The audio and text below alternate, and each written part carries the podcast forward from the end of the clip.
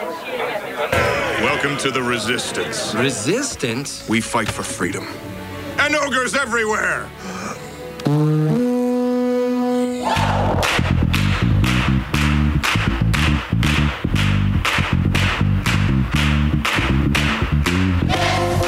right. What's the big brew? Ha ha ha. The following program is closed captioned for the thinking impaired. Yeah, baby. Resistance is futile. Welcome to the beautiful campus of LCMSU, everyone. I'm your humble host, the Chancellor, I'm gonna judge Russell Mouse. Pastor Marcus Zill.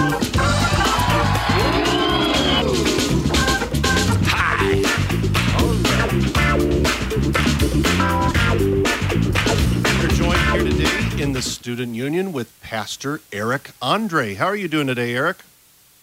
I'm doing great, Marcus. How are you doing? I am doing fantabulous.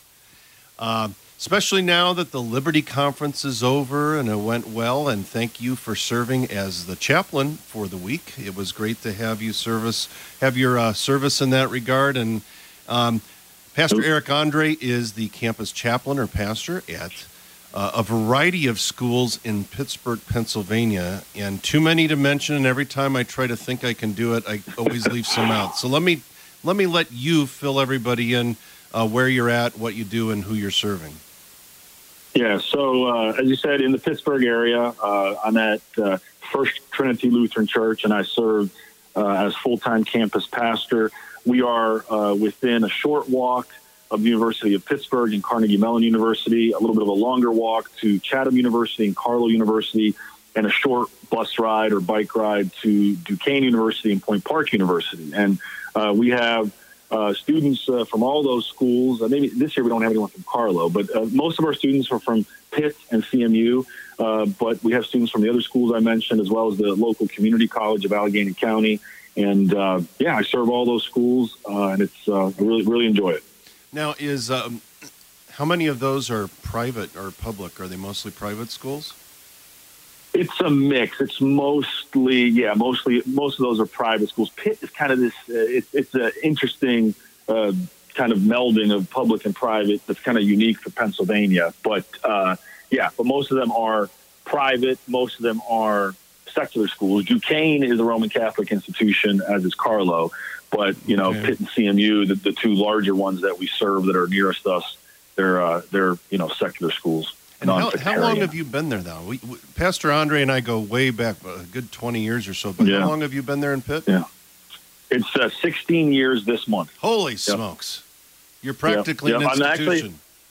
Uh, you know, it, I, I'm actually right now in Pittsburgh. I am the longest serving campus pastor at any of the schools, and uh, that you know, I tell my students that that either means I've gathered up a lot of wisdom or that I'm getting old and out of touch. I tell them, tell me when I start getting out of touch. Well, no, you're you're hardly out of you're hardly out of touch, and you do a fantastic job. And if anybody's thinking Thanks. about where they want to send their kids to school, if there's any programs at any of those schools, I can't commend your you and Pastor Spatel and your campus ministry and your congregation. I've been privileged to be there a couple three times. It's a absolutely fantastic place. What what is your uh, church's website?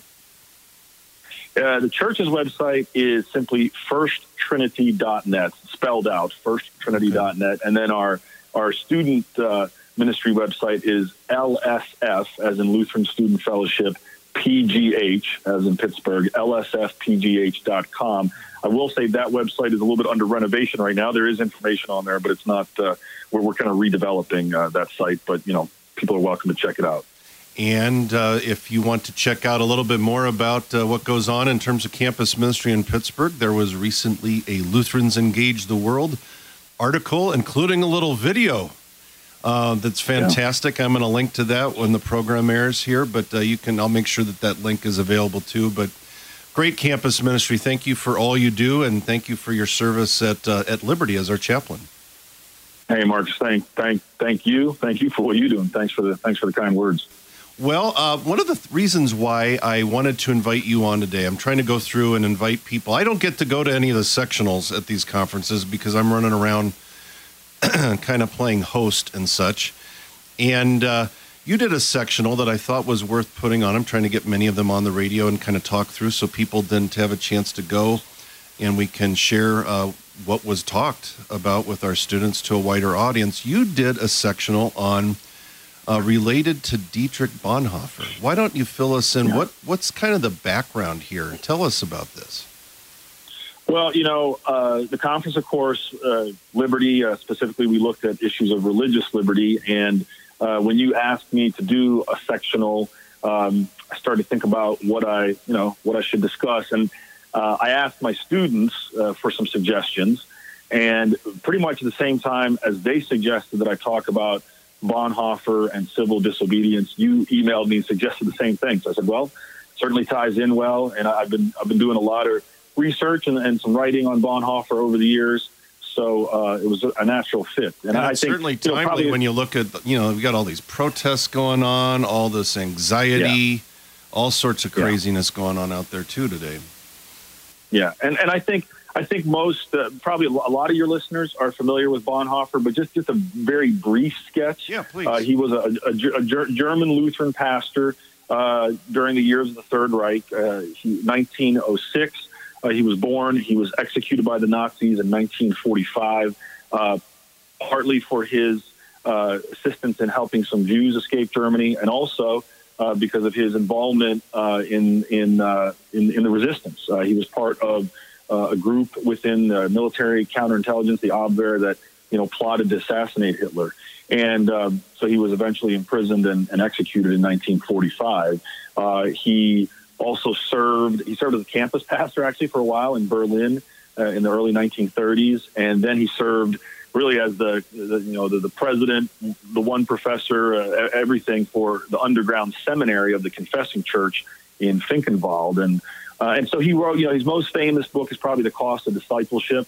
I think his best works are Life Together, which is uh, oh, yes. an exploration of Christian community, and then he wrote a little book on prayer uh, called Psalms, the prayer book of the Bible. That's fantastic. And um, yeah, so I mean, I, I basically addressed how, how did Bonhoeffer come? How how could a good Lutheran pastor come to the conclusion to participate um, in and with uh, those who were, uh, you know, planning the assassination of Hitler? And so that's what we looked at. We looked at, you know, his his uh, civil disobedience, if you will, um, and uh, kind of unpack that uh, a little bit.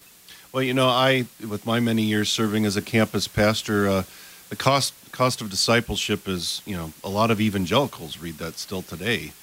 Uh, yeah, I, I routinely, not routinely, but once a year, once every couple of years, would get questions uh, along the lines of Dietrich Bonhoeffer of of you know what would it take for you to be willing to do what what he did and what he was willing to yeah. do and so this is a i think this is always going to be a timely topic um, yeah but uh, flesh this out a little bit for us. So when we talk about the civil disobedience, uh, um, take us wh- wherever you'd like to take us. But uh, you know, what does the scriptures have to say about this, and uh, how should we approach this?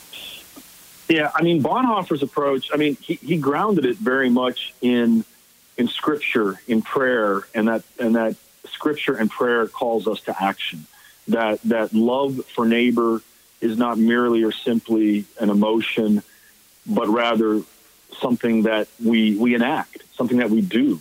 And and of course, the, you know there there are many uh, who have legitimate questions and, and question how Bonhoeffer could do this, and and they point perhaps most often to Romans 13, Romans 13, 1 through 5, where we are told to submit to the governing authorities. Sure. Um, however, uh, even through the history of the Reformation, even even Luther himself, who's often been accused of what we might call you know, unconditional quietism. In other words, it's kind of unconditional submission to the governing authorities.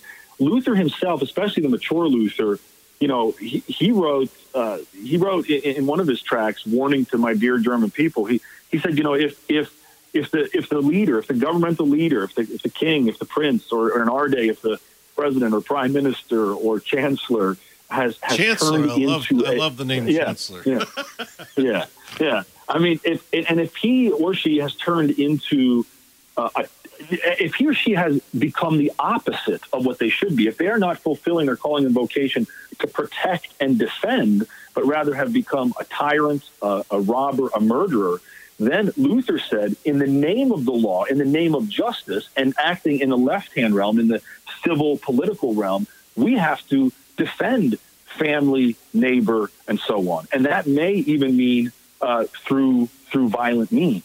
And and, uh, and and it's interesting because Romans 13, you know, that, that begins with uh, uh, submission to governing authorities, uh, has to be has to be tempered uh, by a couple passages. One within its own context. At the at the end of that, uh, in the middle of that chapter, in Romans 13, at the end of that section, it tells us love does no harm to the neighbor. Love is the fulfillment of the law, right? So we have, we certainly have an obligation to the governing authorities, but we also have an obligation to our neighbor, and even more than that, we have an obligation, Acts five, to obey God rather than men. So, so when the Nazis, you know, tell us uh, or compel us to participate either directly or indirectly in the slaughter of innocents, we, we cannot in good conscience do that. Eberhard Bethge, who was the the best friend, uh, cousin, and biographer of Bonhoeffer, he said he said it was difficult to do what we did, but it wasn't a difficult decision. We knew we had to do it as Christians. We knew we had to we had we had to stand up, and and and so Bonhoeffer grounded. You know, grounded what he did in Scripture. Uh, one of the, one, one night he was meeting with a group of young seminarians, and one of them, you know, asked him pointedly, "Well, what, what about Christ's maxim in Matthew 26? You know, uh, that all who take up the sword, all who take up the sword, will perish by the sword." And Bonhoeffer's reply was, "Yeah, that that word is valid for our circle as well. Hmm. We have to accept that we are subject to that judgment, but there is now need of such men as will accept its validity for themselves." In other words, he was saying, "Yes, if we take up the sword, we will have to accept." The, the consequence that we that we very well might die by the And, sword, and and, he, of course, he received it. Did he? I mean, he was hung. and he did right. Yeah. He he in a, he he took up the sword. Not not directly. He was not one of the Right, direct right. you know bomb planters and stuff. But he, as a group, he was he was part of the group that took up the sword against Hitler, and then he was one of those who died by the sword of Hitler. And so, for me, this is an example, at the very least, of courage, and it's an example of love. Um, you know, very, very early on, Bonhoeffer understood this. Uh, he, he wrote, I think it was in 1933, not long after Hitler's rise to power, he talked about uh, this in, a- in, in, a, in a pamphlet called The Church and the Jewish Question, an essay. And he said, you know, the church has a prophetic responsibility towards the government. Uh, it, it, it must call the government to uh, to to act as government to protect the weak. It has an obligation to uh, those that are harmed by an unjust government. The church has an obligation to to bandage the wounds, uh, to to serve those neighbors who have been harmed. And finally, he said the the um, the church may even have to stick a spoke in the wheel, may even have to you know take the keys from uh, and, or, or take out the madman himself who is driving the car down the sidewalk plowing over people. And um, and, and again, he, he grounded this in, prayer and scripture, and he grounded it in a sense of the church. He said, "This is this can never be an individual thing. I don't take this upon myself individually, or because I, as an individual, have been hurt. I take it on corporately with a corporate conscience within discussions within the church, and I take it on uh, for the neighbor, not for myself. Um, and you know, for Bonhoeffer and, and others like him, you know, the, the, all the legal recourses for dissent had been removed. I mean, thank God, literally, thank God here in America, we still do have free speech, free assembly, free petition, you know, open elections. Uh, these things have been removed. So this And, wasn't a first um, choice. It wasn't woohoo. We get Right. to we get to be the resistance. It was a last Right. a last effort. civil disobedience is a last but legitimate resource, but only if it's marked by a willingness to suffer the consequences, if it's marked by unselfishness, by sacrifice, and again, like what I like to call this corporate conscience that we that we act together. Um, so I think you know I think Bonhoeffer is an example for us of courage and how to think through things and how and how to see holiness as holiness is something that acts out for the neighbor, not that uh, treats the law as a checklist for one's own uh, feelings of self righteousness. Wow. No, this is uh this is great stuff. Now, and later on in uh, Bonhoeffer's life, I know there, there's some some people question. You know, did his did his views change over time? Did his confession change? Uh, what can you tell us about that? Well, you know, a lot of that is based on. Uh, the, it's, it's interesting. Bonhoeffer is one of the most widely loved and one of the most widely, I could even say hated and certainly critiqued uh, Sure. figures in, in the last century of the Christian church. And um, I think a lot of that is based on misunderstandings, misrepresentations, and an unfair appropriation of a lot of stuff that he wrote in prison. So, you know, Letters and Papers from Prison is one of the books that has been published under his name. But when you think about it, it's not a it's not a book that he wrote. He didn't write a, he didn't sit down and say, I'm going to write a book called Letters and Papers from Prison.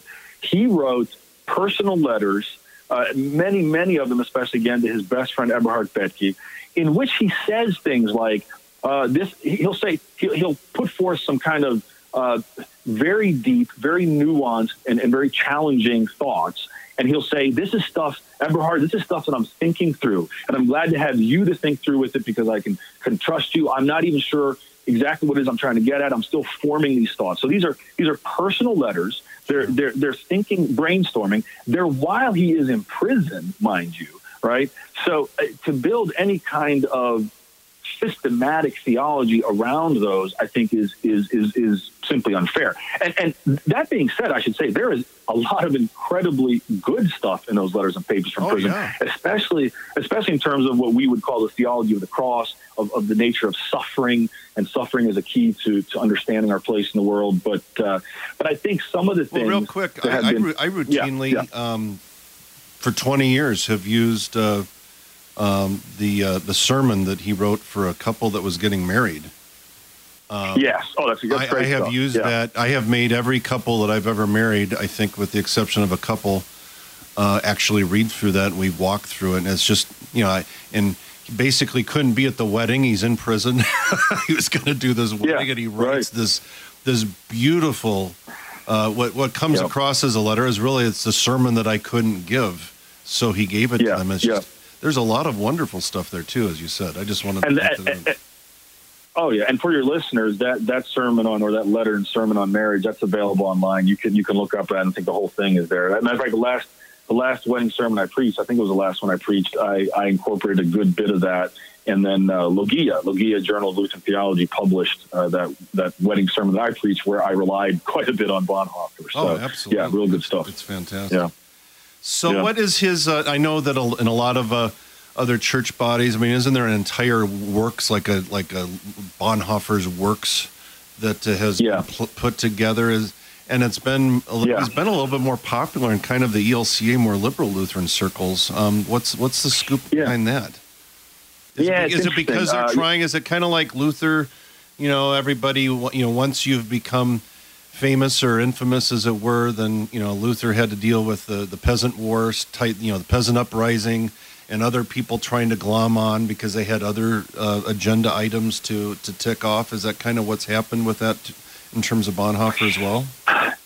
Yeah, you know, I- I'm not sure, but I think part of it is Bonhoeffer was a very deep, uh, eclectic, and broad thinker, and uh, his his his theology was such that he engaged he he engages people across the board because he engages so, such a varied amount of subject in in in, in such a uh, like I said, deep, deep way. It's, it's it's hard to exactly put your finger on it, but he the, the Dietrich Bonhoeffer Works English edition was completed from from the German and actually has additional information that isn't even in the German original because it, it came out, you know, was discovered later and stuff. So that, but anyway, that Dietrich Bonhoeffer Works uh, English edition was completed, I think, maybe about about three years ago.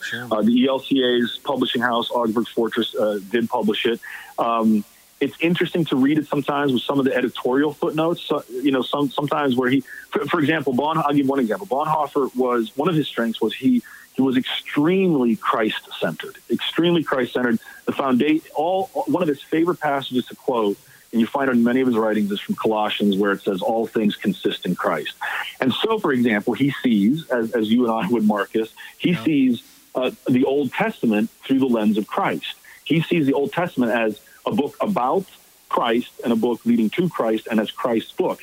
And sometimes uh, some of the more, yeah, liberal, let's call them, uh, theologians and commentators will kind of try to excuse this away. They'll say, well, this is an importing of something that's alien to the Old Testament. And of course, we can't agree with Bonhoeffer here. So you'll get these kind of editorial footnotes. Uh, but the strength of the Dietrich Bonhoeffer works, and there's a lot of strength to them. They're, they're meticulously indexed. Uh, the introductions are, are, are very helpful. Uh, and of course, the, the, main strength is you can read all of Bonhoeffer's pertinent stuff in a, in a historical context, and it includes also material from others, especially letters and things like that. So, I mean, for someone who wants to dig into who is this guy and what did he really say, because I hear so many different and disparate things, uh, that's that's the place to do it. Now, it can be overwhelming, and that's why I mentioned earlier, you know, the, the, books that if someone's not familiar with them, the books that I would start with are, are books like Life Together and Prayer Book of the Bible. Sure. Uh, but yeah, I think Bonhoeffer, you can almost they yeah. have uh, you can get used editions where they're kind of both in the same thing, if I recall. I think you're right. I think you're right. Yes. Is there Oh, is there actually, a the single great uh, biography that someone uh, you know kind of a popular style biography that people can read on on his life that you might Yeah, boy. There are so many biographies out there. And, and it's funny, you, you, you threw in the word popular, or I would have said, because, you know, accessible. I mean, the standard biography on him is Eberhard Bethge's, which is simply called Bonhoeffer. I think it's subtitled, I don't know, A Man for Our Times or something. But anyway, it's the Eberhard Bethge. But it's not that accessible because it's a thousand pages. Um, CPH, Concordia Publishing House, put out a, a small one that I think actually is, is, is nice. Uh, it's uh, it's called it's by Theodore Kleinhans, if I remember correctly, and I read it a few years ago. Um, and it's it's a nice little biography. Eric Metaxas put one out a few years ago that is very accessible and popular, especially among evangelicals. And of course, Eric Metaxas himself is an evangelical, so it kind of has has has that that spin on it. But the best Um, thing to do is yeah. to, to start with life together. I mean that. I mean it, it just Yeah. doesn't really get much better than that as far and, as and Life Together, Life Together. If you buy the Harper Collins edition, has also a little introduction, introductory biography, Okay, uh, yeah, and probably- as does as does Psalms, the Book of the Bible. If you buy that that edition from Augsburg Fortress, that also has a biography as an appendix. So there, you'll get a little biography. You'll get those. Yeah, I mean that, that that's kind of where I would start. And you're right; they also come out in one volume. The Dietrich Bonhoeffer Works edition has both of those in, in one volume. So that's you know that's worth having so as back, well. We got just a couple minutes here, but back to, to kind of put a bow on this this whole question of civil disobedience. If if you're a Yeah. college student, you struggle with these questions. You know, the people always go to the extreme examples. You know, what would it take for you to consider, you know, bucking the government? uh, Yeah. what, what would you Yeah. tell a college student? Uh, what kind of encouragement would you give to them in this regard? Well, first of all, Bonhoeffer, of course, is an example of civil disobedience, but he's not only an example of that. As I said, he's an example first and foremost in, his action of love for neighbor. So, to the college student, I would say, if you love your neighbor, which you do because you're a Christian, and that's what Christians do, then you take action. Then you take action. Then you, then you get involved. Uh, and of course, I, we, you and I know very well that college students uh, have their time stretched very thin, and they can't be involved in every just cause that's out there. But find one or two things. Uh, Be, be involved in the pro-life movement. Go to the March for Life this week. Uh, you know, we have a homeless ministry here at the church that literally is, is kind of like a daughter mission of our of our campus ministry. It grew out of a study that we did on on vocation, and we started talking about what our neighbors that we're not serving that we could corporately, and the homeless ministry grew out of that. And so we, we have we go out on Sunday afternoons uh, with lunches in our community and quarterly. Uh, the, the homeless community and the poor community come to us and we distribute toiletries and clothing and things like that. But get involved. Do take action and do these kind of things because, it, it- first of all, because it's what you do. It's who you are. Sure. It's the, and it's the right and it's the right thing. And also, it's it's a powerful witness to the community. And and these people need these things. They they are the hungry and thirsty whom the sheep you know feed and give drink to and, and clothe. And so take action. And and if you wish to go, you know, if you wish to go a step further, uh, protest is certainly legitimate. We, we have in this democracy, in this free country, the right to protest unjust laws and unjust actions and be involved in protest if you so choose. Choose choose the right things. As I said, I think for us, civil disobedience can even be, uh, you know, legitimate. I know, you know, that, that's of course kind of controversial. Um, but again, that has to be understood in light of if we compare ourselves to the Bonhoeffer era in Germany, that that for us will will come much later since we have many other recourses. And, we and are, again, we are has to be a people of we are to look for peace. We don't go looking for reasons to to protest. We want to live at peace with with all people. Well, well, well, and, and well, protest can be peaceful. I mean, let me let me Well, just say, right, pro- right. protest protest. Can, I mean, when I say you can be involved in protest, I'm not saying be violent and turn over garbage cans and light cars on fire. I'm saying, you know, you can, you can. I mean, the March for Life is a kind of protest. It's Yeah, a it's a protest against thing, the unjust law. Or, yeah, and it's a wonderful thing. So, um, and, and and I would say that goes for civil disobedience as well. As you said, we are we are a people of peace, uh, and and uh, yeah. But I, but to the college students, get involved. There are many excellent campus organizations. Ask your campus pastor. Ask what groups that he's familiar with. I mean, in my 16 years here, I've gotten to know a lot of the campus groups and, and where they're coming from and what they're doing and, and whether it's pro-life groups or Habitat for Humanity Oh, yeah. or, or, you know, so there, Well, there's a lot we Pastor can do. Andræ, Um, this has yeah. been fantastic. Uh, thank you again for putting this topic in front of us, and uh, we look forward to having you again on on uh, maybe in the student union down the line. Hey, Marcus, I appreciate it. Thanks so much. Take care.